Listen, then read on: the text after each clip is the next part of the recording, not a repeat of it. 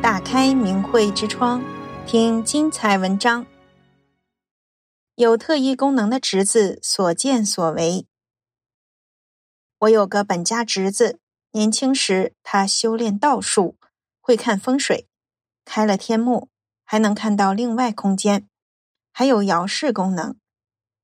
我市很多官员和富商经常找他看风水，安排事情。他平时接触的都是那些非富即贵的高层人员。他知道我修炼法轮大法，就对我说：“婶子，你好好修吧，你修的呀，这个是正法，将来能成正果啊。”我向他介绍法轮大法，还给他转法轮看，他就留下了。我女儿是个医生，和我侄子一家走得很近。前年，他们一块儿去台湾旅游，在台湾机场的候机大厅，侄子对我女儿说：“你看那个老太太和你妈是一样的人，都是练法轮功的。”女儿说：“你怎么这么肯定是练法轮功的呢？”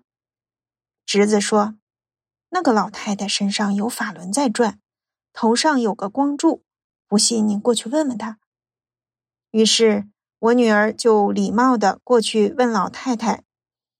阿姨，您是不是有什么信仰呀？老太太惊奇的看着她说：“是啊，我有信仰啊。你怎么知道我有信仰啊？”女儿说：“您信仰的是什么呀？”老太太说：“我信仰的呀是法轮大法，可好了。”女儿一下子搂住老太太，哭了起来，说：“阿姨。”我妈妈在中国就是信仰法轮功的，我妈妈因为练功遭了好几次罪了。老太太问我女儿：“这么好的功法，你修炼了吗？”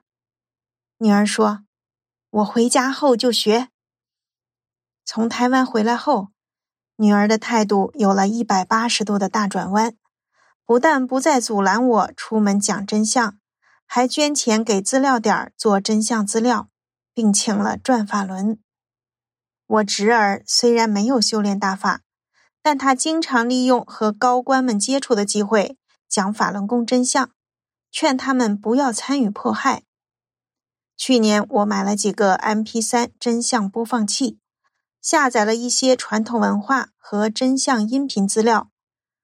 我侄子把一个播放器给了一个公安局的处长。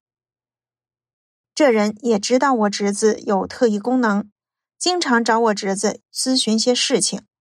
他拿回家，他的夫人和儿子听了后都觉得非常好。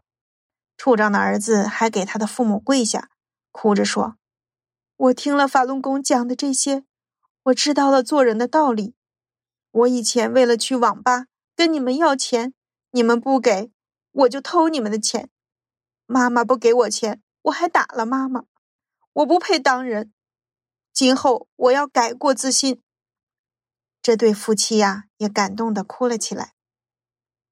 第二天，这个公安处长把这件事儿告诉了我侄子。他说：“我跟你说实话吧，老哥，我年轻时当兵，在天安门参加过镇压六四学生，开过枪啊。复员后，我每天回家到家门口都是倒退着进家。”只怕后面跟着啥东西，要不我也不会找你给我处理一些事儿了。现在法轮功的事我也管着呢，你说吧，我怎么做才能赎我的罪呢？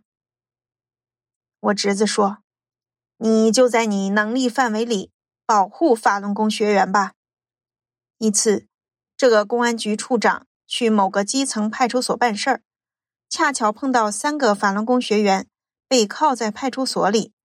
里面有一个法轮功学员，他正好还认识，他就找到该派出所的所长说：“这个某某是我的亲戚，这个人不赖，贴了个广告也不犯啥大事儿，你能不能给我个面子，把他们三个给放了？”所长后来就把他认识的那位法轮功学员给放回家了。还有一次，一个县的法轮功学员打算开会。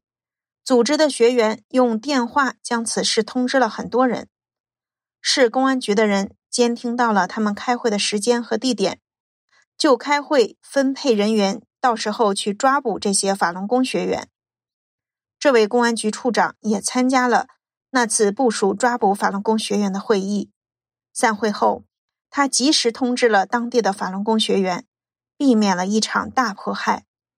这就是我这特异功能侄子的所见所为。订阅明慧之窗，为心灵充实光明与智慧。